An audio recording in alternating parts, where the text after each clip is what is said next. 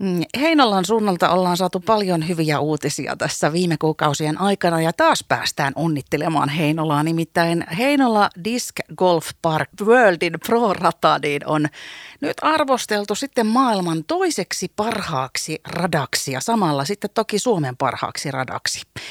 Ja me ollaan saatu ratoja ylläpitävä ja kehittävän LDG ryn toiminnanjohtaja Jere Pohjankoski mukaan radiovoiman taajuuksille. Tervehdys Jere, ootko siellä ja oikein paljon onnea, jos oot siellä.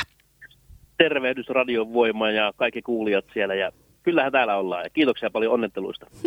No siis tämähän on ihan huikea juttu ja tosiaan näitä hyviä tuulia ja uutisia on Heinolla kerännyt viime aikoina paljonkin. Niin kerrohan, mikä tämä nyt tämä tämmöinen mm, nimitys maailman toiseksi parhaaksi radaksi. Tämähän on ihan todella, todella huikea juttu. Mistä tämmöinen tuli ja mitä tämä tarkoittaa? No tämähän on tavallaan ihan uskomaton juttu meidän porukalle ja meidän vapaaehtois, meidän jengi niin 20 vuotta me ollaan rakennettu tätä rataa ja meillä on tosiaan vuonna 2004 aloitettiin tekemään se ja se menee maailmassa niin että se mihin panostaa intohimoisesti pitkän aikaa ja mille antaa huomiota, niin se tuppaa kasvamaan ja meillä on käynyt tämmöinen niin kuin satumainen säkä sitten tässä, että meillä ollaan jotenkin onnistuttu tekemään niin hyvä keskus kuuntelemalla ihmisten palautteita, että ihmiset, ketkä täällä käy, matkailijat ja kaikki, niin he tykkää sitten antaa hyviä pala- palautteita ja arvosteluita tähän tämmöiseen uudiskirjausjärjestelmään, jossa tämä World Ranking on tehty. Ja ne on antanut sitten sinne, siellä on 15 000, yli 15 000 rataa ja näiden kaikkien joukosta meidän tämä Kippiksen Pro-rata niin on tosiaan arvosteltu nyt toiseksi. Tänä vuonna, viime vuonna oltiin siellä 10 ja toissa vuonna oltiin siellä 5, eli tämä ei tullut ihan puskista, eli me tiedettiin, että saatetaan olla tänäkin vuonna top 10, ja niinhän me sitten oltiin, tultiin oikein kakkosena, niin ihan niin kuin älytöntä. Että vielä voisi leikkisesti sanoa, että vielä on parantamisen varaa, mutta onhan tämä nyt ihan älytön juttu tämäkin. No ihan hurja hieno juttu kyllä. Ja tosiaan siis ihmiset, jotka käy siellä pelaamassa, niin merkkaa tuloksia ja arvostelee tämän tämmöisen kirjausjärjestelmän kautta. Eli ihan pelaajat itse ovat nyt ränkänneet. Sä sanoit, että 15 000 rataa maailmassa on ja näitä on siis yli 80 maassa. Eli ei, no. ei, niin kuin, ei yhtään pöllömpi saavutus.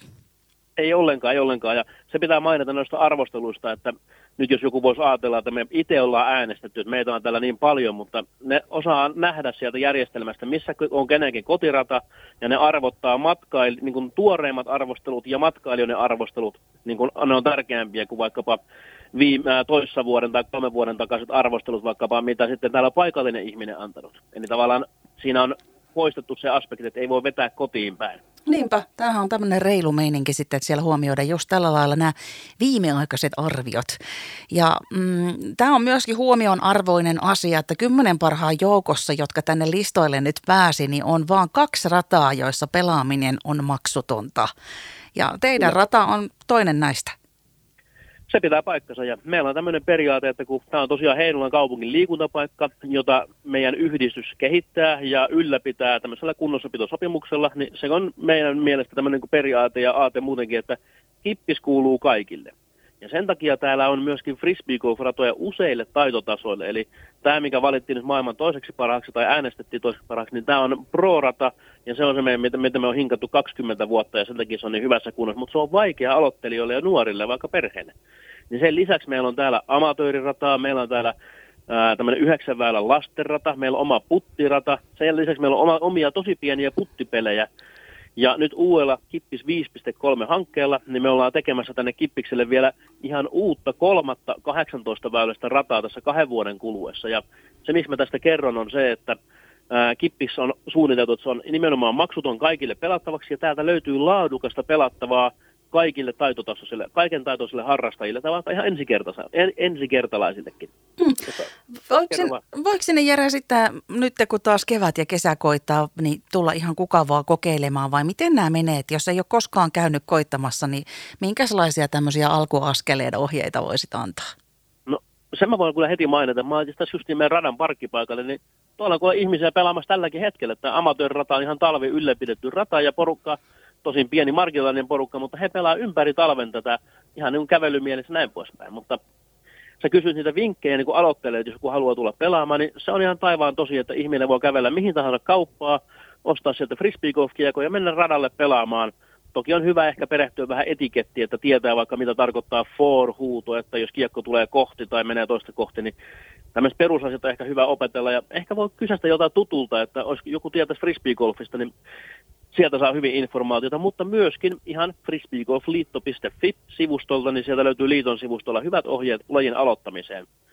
Mutta pääsääntöisesti, jos haluaa ostaa sen kiekon, niin ei välttämättä tarvitse lueskella mitään kummempi, kun tulee vaikka tähän meidän Kippiksen lasten radalle ja siinä kokeilee, että mitä se kiekko lähtee sinne ja katsoo vähän mitä muut heittelee, niin aika hyvin siinä pääsee alkuun.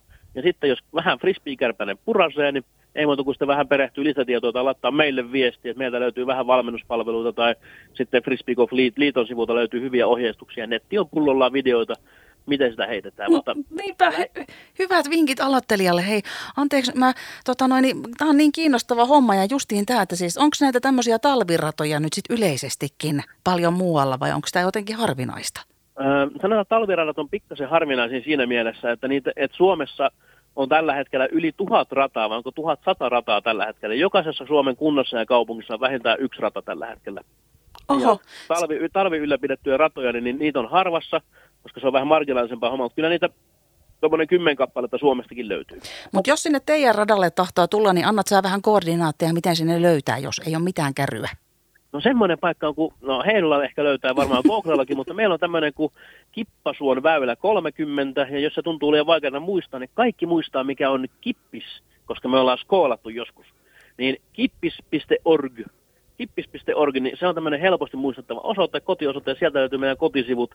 Ja tosiaan kun kirjoittaa vaikkapa, että Heinola Disc Golf Park World tai Kippis tai Kippasuo Googleen, niin melko nopeasti löytää perille. Ja tämä on tosiaan ilmaiseksi kaikille käytettävissä ja löytyy hyvät radat monen juttuja. Meillä on uutta hanketta tulossa, että, tämä, että jos täällä on käynyt vaikkapa kaksi vuotta sitten pelaamassa, niin täällä löytyy yleensä joka vuosi aina tulee jotain uudistuksia, niin tämä homma pysyy kivasti freshinä, niin tänne on kiva tulla myös uudestaan. Datan perusteella yli 30 prosenttia ihmisistä tulee tänne yli 50 kilsan päästä. Eli vaikka täällä pelaa paljon paikallisia, niin täällä pyörii ihan valtavasti turisteja myöskin.